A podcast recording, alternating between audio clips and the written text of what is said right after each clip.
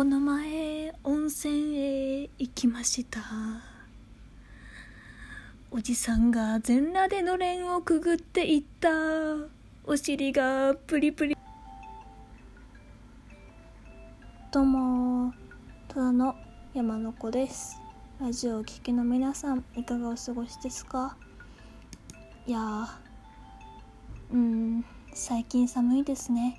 このくだりを2回繰り返します。あのですね質問箱で「財布ってこだわってます?」みたいな、えー、質問をいただいたので回答をしていこうと思います。回答回答つってね。ってね。いや質問ありがとうございます。そうですね。財布財布ね。あの私はあのもう財布とかいらないなって思うんですよね。あのなんかもう最最悪あのお菓子の袋とかになんかカードとかあとなんだろうえー、小銭とかそういうお金を入れてもうなんか場所を取りたくないの。カバンとかリュックの中。場所を取りたくない。荷物をできるだけ減らしたいけど、まあ、いつもね重くなっちゃうんですけどうん特にこだわりがないと言われればこだわりはないです。でもなんだろう使いやすさとか機能性とかはまあ重視してるかもしれませんね。あとまあ、うん、デザインも。今使ってる財布はなんかあの青い感じでブルー財布ですね。えっとそうだな。うんお金は特に入ってなくてレシートがたくさんです。そしてあとそうなすパスモとかそう LINE そのチャージカードってやつあのあのお金をね払わなくてもできる電子マネーってやつかを最近はちょっと使い始めてますね。だから楽じゃん。その方がお会計の時にさこうジャリジャリジャリってこうさこう慌てて出す必要もないし、うん、そっちの方が楽だなって思いますね。もう財布がなくなる時代も来るんじゃないですかねもうね、うん、中国とかもほとんど電子マネーで払ったりしてるみたいですし、うん、あと財布の歴史を話していくと前使ってた財布は緑っぽい感じでアマゾンで買ったんですけど鶴のなんかえっと絵がなんかイラストみたいな刺繍鶴のやつが刺繍されてて可愛いこっちそっちはデザイン性を重視してましたね。機能性をちょっとあの欠けてました。うん。あとなんだろう。その青今使ってる財布は横財布っていうの？でその緑のやつは折りたたむやつで。うん。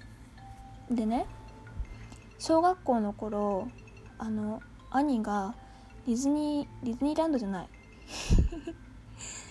えっとニュージーランドのあの修学旅行に行ってきてそのお土産でなんかピンクのドドットじゃなくてなんだろう水玉柄みたいな可愛い財布を、ね、買ってきてくれたんですよ。それを使ってて小学校の時。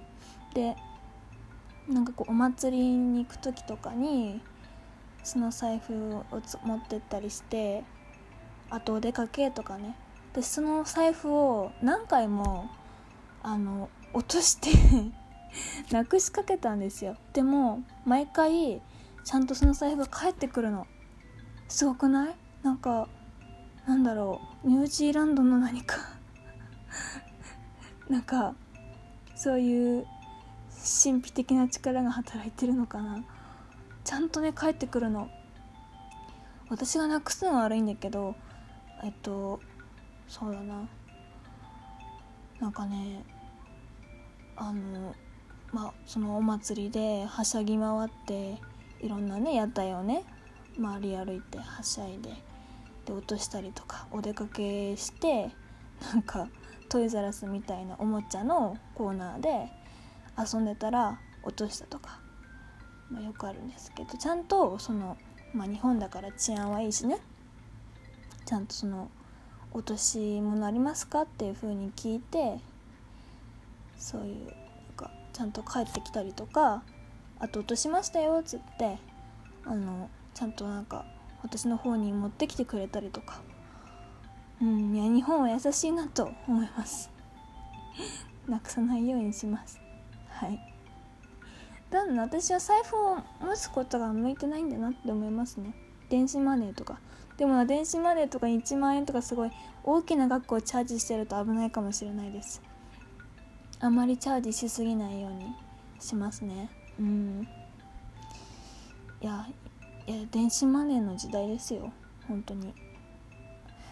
財布ってこだわってますって質問いただいたんですけど全くこだわってなくて